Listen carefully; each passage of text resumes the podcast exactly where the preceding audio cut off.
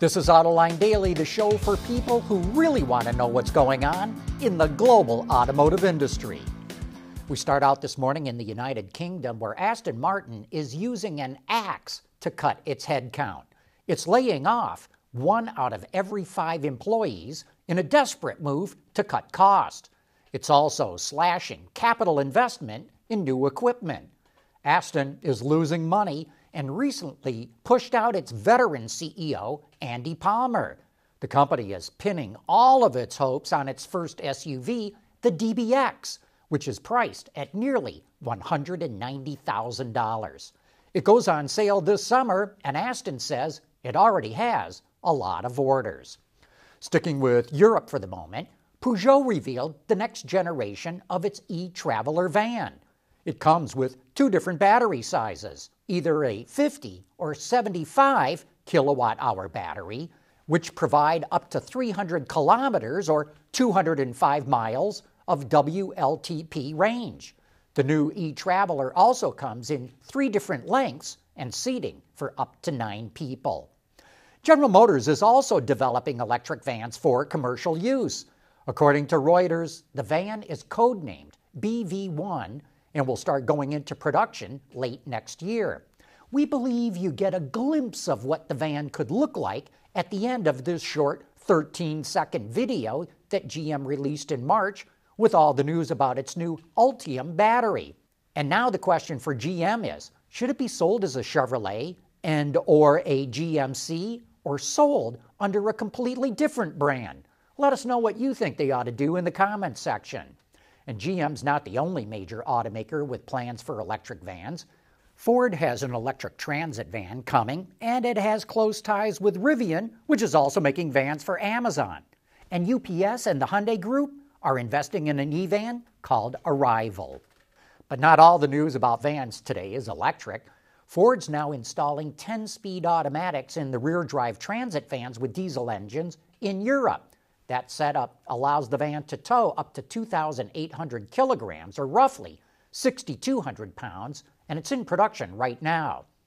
GM is also going to work closely with CATL, the Chinese company that is the world's largest EV battery manufacturer.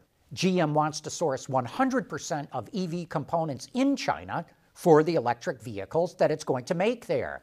CATL already has deals to supply batteries to Volkswagen and Tesla in China.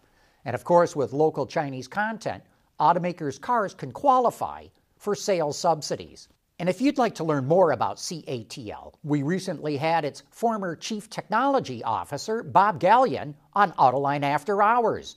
There's a lot of good information in that show of how CATL plans to cut the cost of batteries and the thinking behind its manufacturing strategy. Just click on the link in today's show notes to go right to that program.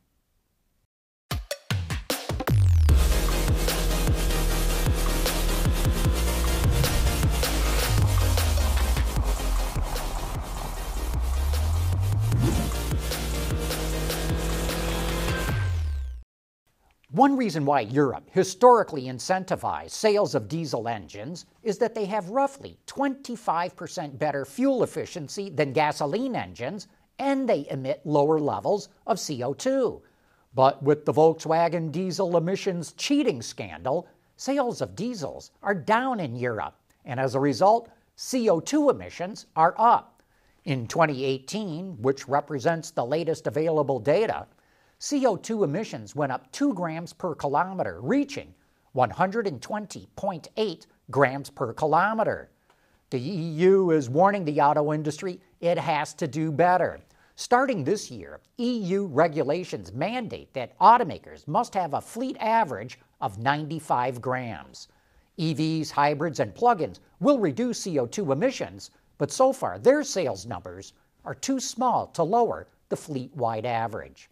In the U.S., EV sales are down, but not down nearly as much as the rest of the market. Last month, consumers bought over 14,000 EVs. That was down 21% from a year ago, but the overall market was down 30%, so EVs actually picked up some market share. Hybrids fell by 37%, and plug in hybrids dropped 45%. Meanwhile, diesels are holding their own better than any other propulsion system. They were only down 14%, while sales of gasoline engines were down the same as the overall market. But these numbers really show the sales disparity between all the different choices. Gasoline engines literally outsell EVs by a million to one. Nissan's EVs all use single electric motors, typically for front wheel drive. But in the future, it will offer all wheel drive using its upcoming e Force technology. That system, which uses dual electric motors, provides better acceleration, better cornering performance, and better traction on slippery surfaces. It can transfer 100% of the power to the front or rear wheels and any kind of mix in between, depending on the conditions. Nissan says it also helps improve comfort by managing the regenerative braking of the front and rear electric motors to reduce pitch and dive to keep the car level. The e Force technology is in the final stages of development, but Nissan has not said when we're going to see it in a production vehicle. Nikola Motors, which is developing fuel cell powered heavy duty electric trucks, is working on creating a network of hydrogen refueling stations throughout the United States. It just purchased $30 million worth of electrolysis equipment to create the hydrogen fuel. The 85 megawatt electrolyzers will be used at five sites initially, and they have the capacity to produce eight tons of hydrogen a day. And as long as we're talking about Nikola, we want to let you know that we're going to have the CEO of the company, Trevor Milton, on Autoline After Hours next week. We'll be learning a lot from him about hydrogen power and when Nikola expects to roll out its fuel cell semis. And later this afternoon on After Hours, we're going to have Ian Smith from the Southwest Research Institute bringing us up to speed with all the R&D that they're doing on electric vehicles. SWRI is an independent, nonprofit R&D center based in Texas that's been on the bleeding edge of technology since 1947. AutoLine Daily is brought to you by Bridgestone Tires. Your journey, our passion. A number of European cities have announced they'll eventually ban vehicles with internal combustion engines. Plug in hybrid vehicles offer an opportunity to travel through these cities as long as they're in electric mode only. So the city of Torino teamed up with FCA to test a system that automatically switches a PHEV to EV mode when it goes into the zones that ban ICEs. Here's how it works. Anytime a vehicle is entering a restricted zone, a message pops up in the display. The system checks that EV mode is ready and then switches over to electric power. If the driver switches back to any other mode while in the restricted zone, an alert is triggered and the system recommends switching back. If the driver doesn't do it, the city is notified. So it sounds like the fines are automated as well. Once the vehicle exits a restricted zone, the system turns back to the same setting before it entered that zone. And once again, we're talking about big, bold grille designs, but this time from Hyundai. Take a look at the refreshed Santa Fe. The outer section of the grill is actually where the headlamps are housed. The thin lights above the grill are the daytime running lights, or DRLs, somewhat reminiscent of the 2014 Jeep Cherokee. The rear fascia also sees big changes with all new tail lamps and an overall more premium look. To make the new Santa Fe look a little more rugged and powerful, the width of the wheel arches was increased. And for the first time, the Santa Fe comes with a terrain mode selector which has settings for sand, mud, and snow.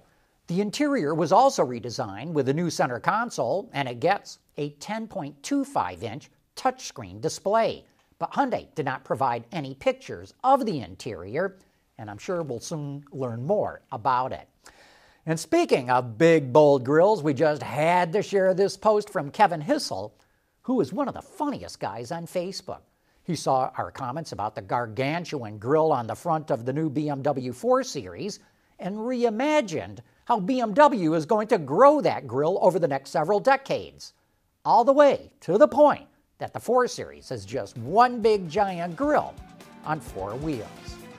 And on that note, we wrap up today's report. Thanks for watching.